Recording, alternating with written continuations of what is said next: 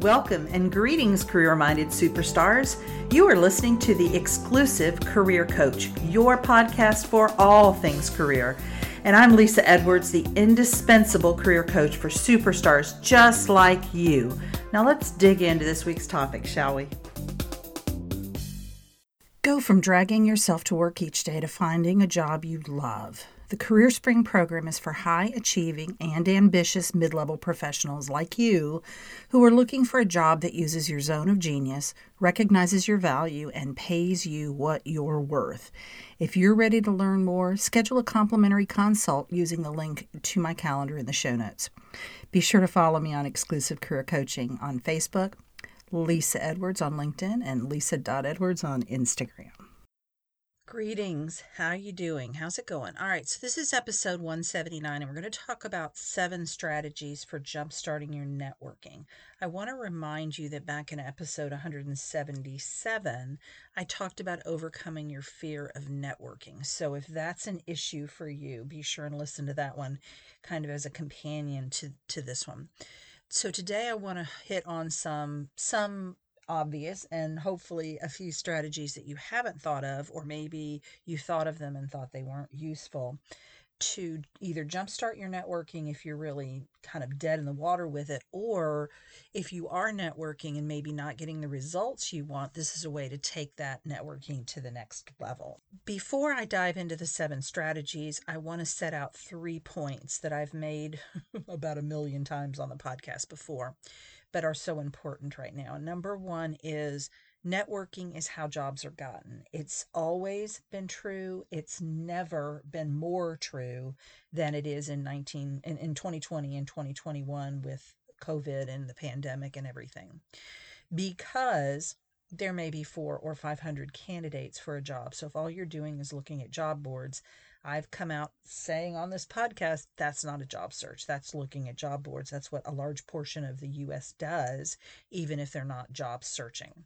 So networking is is the name of the game. Number two, there is what I call the Tommy gun approach to networking and what I call the bow and arrow approach to networking. The Tommy gun approach is just telling everybody you see, really indiscriminately, I'm looking for a job. If you think of anything, let me know. And while there's nothing inherently wrong with that, if you think about a Tommy gun, it's a lot of bullets for hopefully hitting something. There's a lot of wasted energy, a lot of wasted effort. It's not targeted and it's definitely not strategic. So, what I've talked about on this podcast before and what I teach my clients is what I call the bow and arrow approach that is targeted, strategic networking, beginning with the end in mind. Where do I want to work?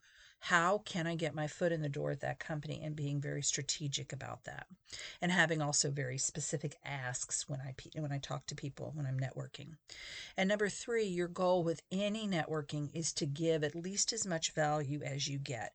I call it not being a barnacle in the job search process. It's creepy and most people don't want to just be takers and no givers. It feels needy and graspy and just generally icky. So, what I teach you is how to have an equal exchange of energy with someone that you're networking with so that you don't feel like it's all take and no give, and neither do they. So, those are the premises. And let's get into these seven strategies. Number one, I'm going to give you the very obvious one, the rest will be maybe less obvious. LinkedIn. It, it's, I, I like to call it your best friend. So, LinkedIn is and we're not talking about looking at jobs on LinkedIn because that's not networking. We're talking about reaching out to people and building relationships. I would encourage you to set a goal of messaging a certain number of your contacts on LinkedIn each day. It can be a small number, it could be 5 people, but you're you're growing those relationships. You could say something like, "Hi, how are you doing?" You know if you see that they're open to work are you still looking? What luck are you having? What strategies are working for you? If they are employed and you can look and see how long they've been with the company what do you like about working there? You know just ask them something get something going. And if it's someone that you know hopefully you even have more personalized questions that you can ask them Secondly, move to a Zoom meeting when appropriate. So you kind of take this organically. I think of this as like a dating relationship. So the person connects with you. You don't want to say immediately, let's get on a Zoom call. Or, you know, I, I get people every day, multiple times a day, trying to sell me something. I do not know them. I do not like them yet, and I do not trust them yet, which are the three components of a sales relationship and yet they immediately try to sell me something. They're not asking me anything about myself and what i need it's all about them and trying to sell. So you want to do this organically. You have this conversation back and forth via messaging you know uh, some of the things i mentioned earlier and then they respond and then you ask a follow-up question and hopefully they're asking you questions and then when it seems appropriate hey why don't we jump on a 30 minute zoom call and uh, and and let's uh, let's connect on a more you know personal level and then finally have a specific ask with that individual so when you meet with them you want to have a specific person that you're hoping they will introduce you to. Maybe you're hoping they will tell you some insider information about the company, like the culture, that kind of thing. The flip side of that is you also want to be open to other ideas the person has. So, a scenario is you could be wanting to meet Sue Smith at the company. She's a key person inside the company that you really want to work for. And so, you're asking your friend to introduce you to Sue Smith. And your friend says, You know what? I, I don't really know Sue that well. We are connected on LinkedIn but I know someone in that department much better than Sue Smith. Would you would it be okay if I introduce you to Bob instead? So that's the flexibility piece. So you're going in with a specific ask, but you're not just eh, insistent that that's the only thing that they can do for you. So that's number one, LinkedIn. Number two is Meetup. And Meetup, if you're not familiar with it, it's it's a national. I don't know where it. I don't know if it exists outside of the United States, but within the U.S., it is Meetup.com. I think is it's a .com, and it is a place for communities to deposit information about goings on. So these are groups around affinities, so it could be hobbies, passions, beliefs, um, philosophies. It could be around a, an aspect of your work. It could be it, it's just really anything and everything. So what I would recommend is that you get on Meetup for your local community. These are all very community based. Find a few that are active right now. Some of them may have died a natural death because of COVID, but others may be more active than ever because of COVID and give them a try. They may still be meeting virtually, so you have to figure that out. But certainly, if it's a group like a, let's say it's a runner's group, well, you can't run virtually. So they're probably meeting, they're outdoors, maybe they're social distancing while they run, but they're still meeting in person. And let the other members know of your job search in specific terms, but you don't want to do this aggressively. You don't want to go in there, Hi, first thing you've ever said to him. Hi, my name is Lisa Edwards and I'm looking for a job as a blah, blah, blah. That's a little bit too much. You know, if we go back to the dating relationship, that's a little bit past a first date. So you get in there, you introduce yourself, and maybe you say, I was working at, uh, I was, you know, laid off due, due to COVID, and you tell them what kind of work you were doing. And that's as far as you go the first time. And then you can kind of build it up to here's the kind of job I'm looking for, or here's the company I want to get my, I'm, I'm looking for a contact in this company. So you can kind of build into that more specific ask. And then meet up one on, meet up with these people outside of Meetup one on one as appropriate. So, again, as with these other strategies, most of them, if not all of them, I want you to get to a one on one meeting, but I want it to be organic, right? So, don't push it, don't try to make it happen too soon. Build that relationship so that you both know, like, and trust each other before you take that step. So, that's number two, meet up. Number three is Rotary Club, Kiwanis Club, so any kind of civic organization. It can also be a chamber meeting, it could be a, a local chapter of your professional association, but anything that would um, bring together professionals in your community. What you can do is Google Rotary chapters near me. You can wrote you can Google Chamber of Commerce, professional associations. Just play around with that until you find some and attend a few meetings. They again may still be virtual right now, but but some of them may be going to in person, and see if these are the people you want to hang with. One of the things I like about Kiwanis and Rotary and that sort of group, and Chamber for that matter, is that it's a big cross section. So it's not all a bunch of accountants sitting in a room, or they're not all project managers sitting in the room. They're a wide, diverse selection of people. And each of those people in the Rotary group or the chamber, they all have a network that is very different from yours and from everybody else in the group. So there's tremendous networking opportunity. And you're certainly not limited by the fact that the individual that you're speaking to isn't in your line of work or doesn't have connections in the company you want to work for because uh, or isn't connected to somebody because they may have a connection right? Just because they themselves don't work at abc company or never did work at abc doesn't mean they don't know somebody that works at abc Next, you want to take advantage of any opportunity to introduce yourself in these organizations. A lot of times, when you're a guest, they'll let you stand up and introduce yourself. And you want to practice that in a way that sounds very natural and authentic, but it's polished. It doesn't sound, you're not like stumbling over your words as you try to introduce yourself.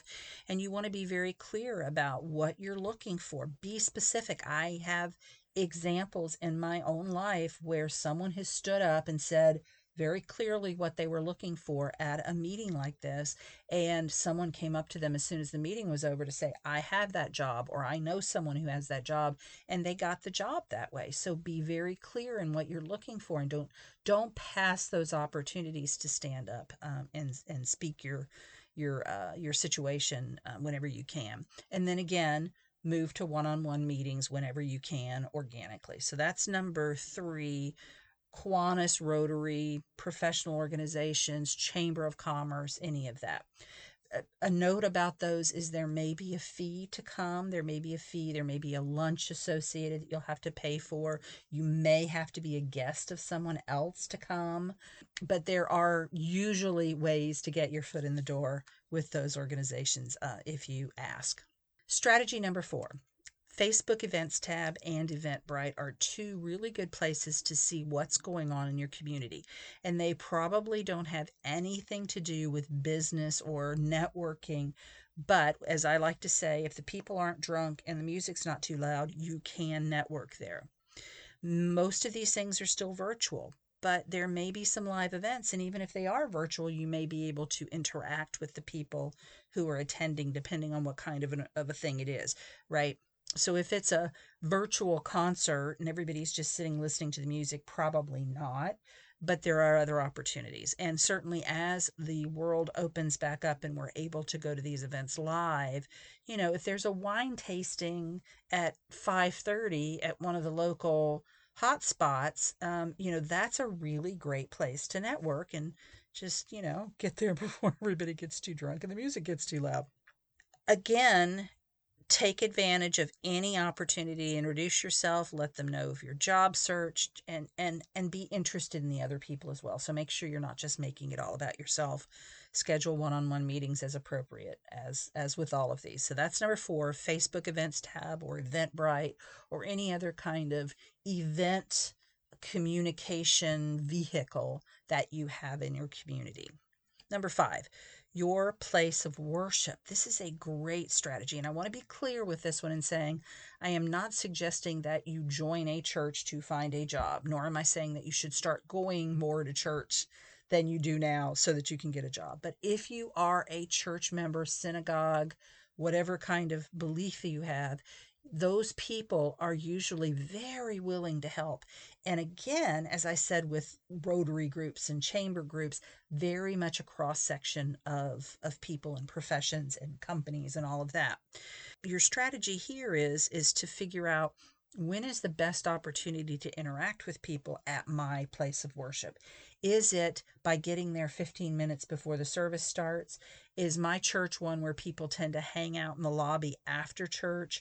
Is there, you know, do groups kind of organizedly go to lunch on Sundays after church?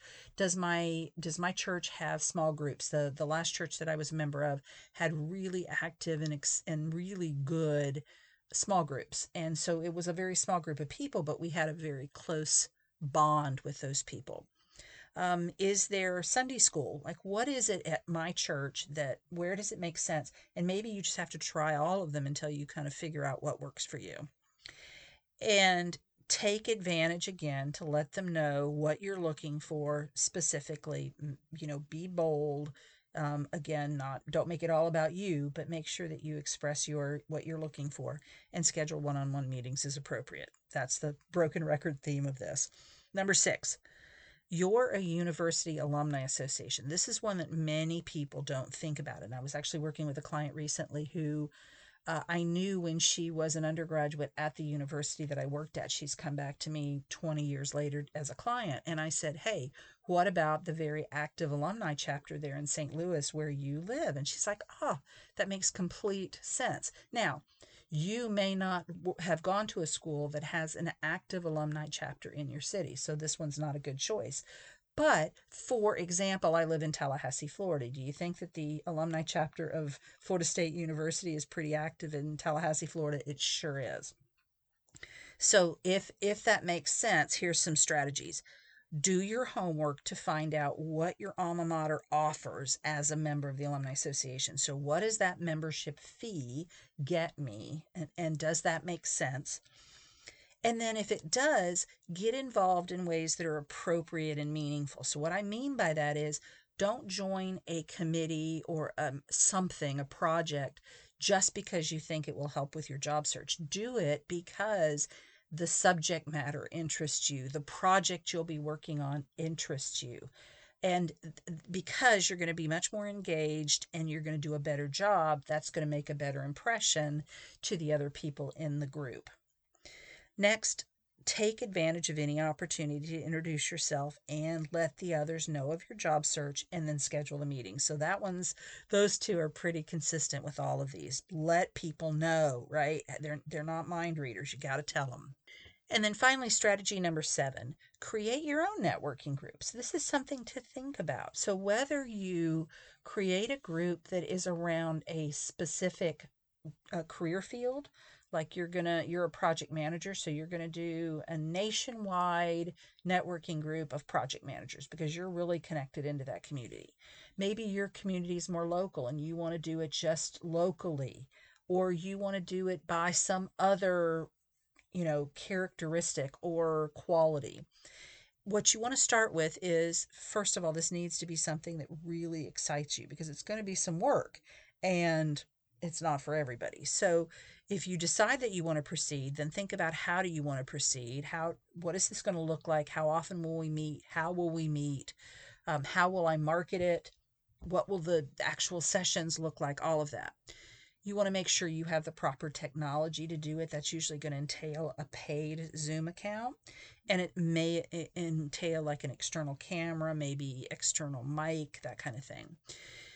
And then you want to be very clear in your messaging. So, thinking about your social media reach, how to get the word out, how to tell them what the benefits are, not just the features of your networking group, but what will the benefits be that they can expect to get? If that's not a strength of yours, that written word, then who maybe could you partner with who would be really excited about a networking group, but maybe they don't want to do the technical piece? Or conversely, you don't want to do the technical piece, but you are a great writer. So maybe you get together with a colleague, a former colleague, a friend, a family member, and you co host this networking group.